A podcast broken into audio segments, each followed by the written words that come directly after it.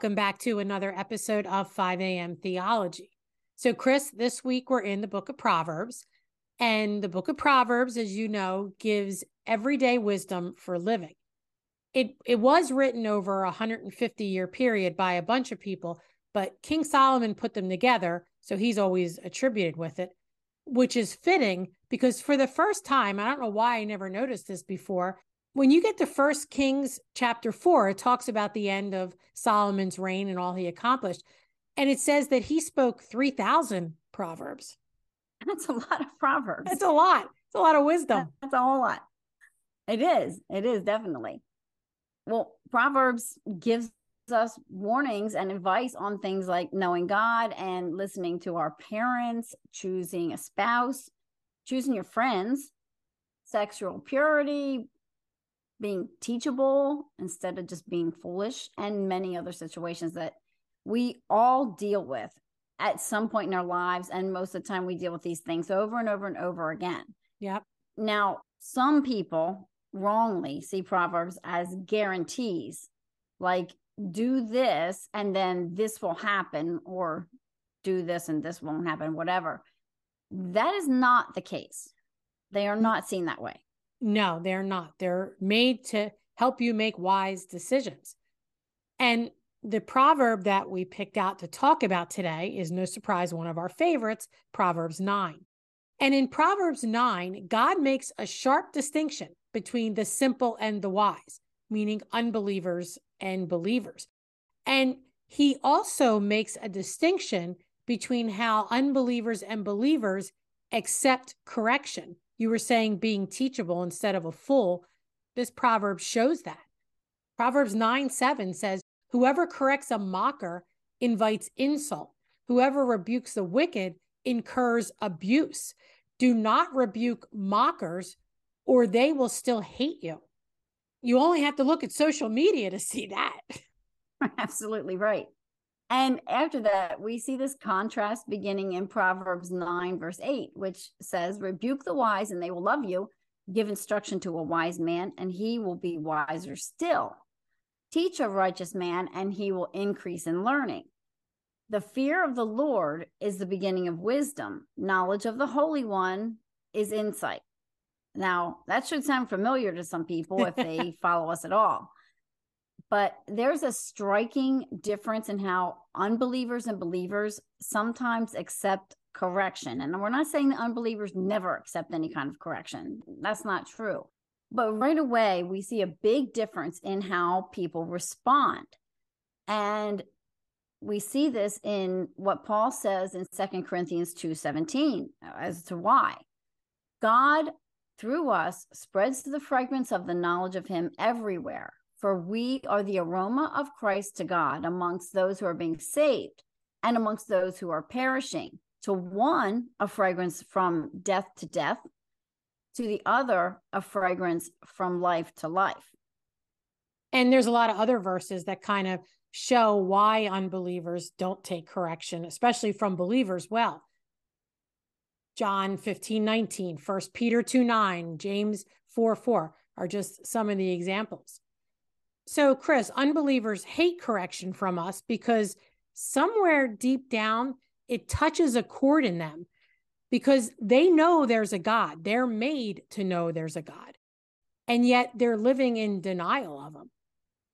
And that makes sense then that the wise believers should welcome correction because we've not only acknowledged God, but we're living in surrender to him. And we should love him and sincerely want to learn and grow in our knowledge of him.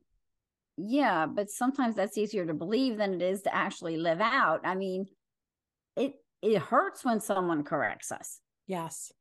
But like you said, we should as believers be willing to accept it graciously and take what someone tells us and at least at the very least look into scripture and think about it and and meditate on it and contemplate it and talk to God about it.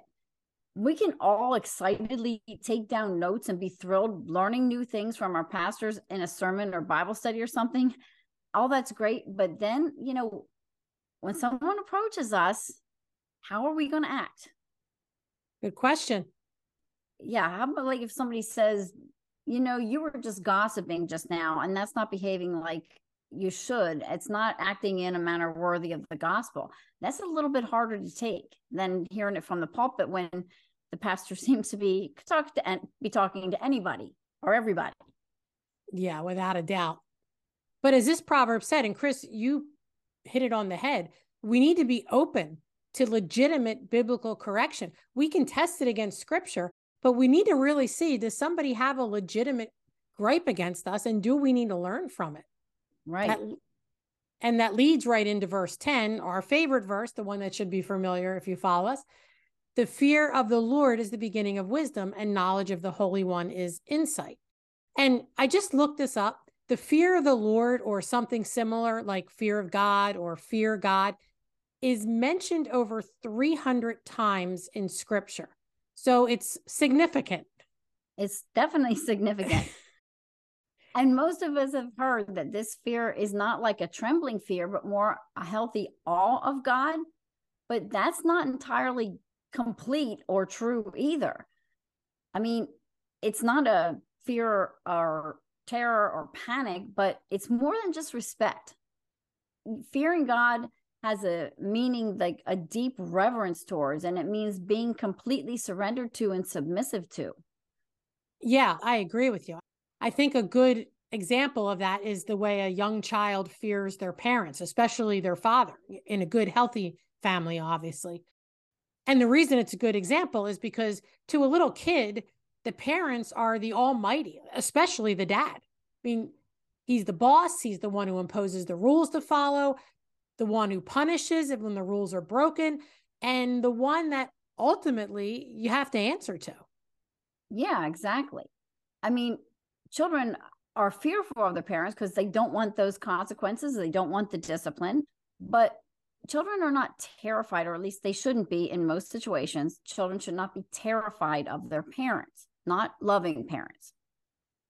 Yeah, because even while parents are all powerful, kids know that their parents are the ones who provide for them, who protect them, who love them, and who always have their best interests at heart.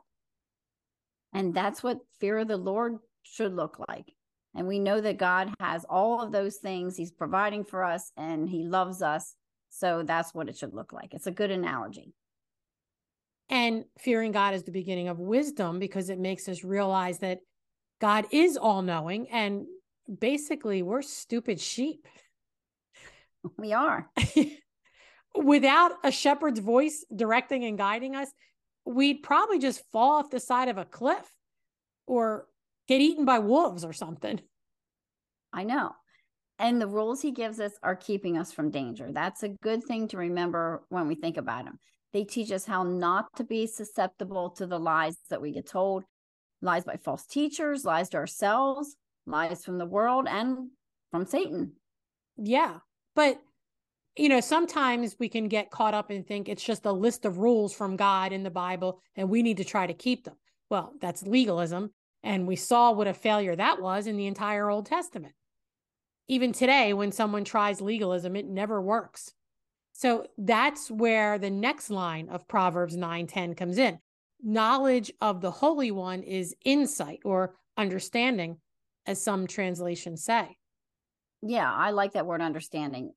When we truly get to know who God is through his word, it makes a difference. It makes fearing him much easier and much sweeter to do. We want to. We also see his true nature and his attributes as we study scripture. We see him like that little child sees his parents as firm and all powerful, but also as completely loving and like a doting parent. That's a good place to end for this morning. Have a blessed morning, everyone.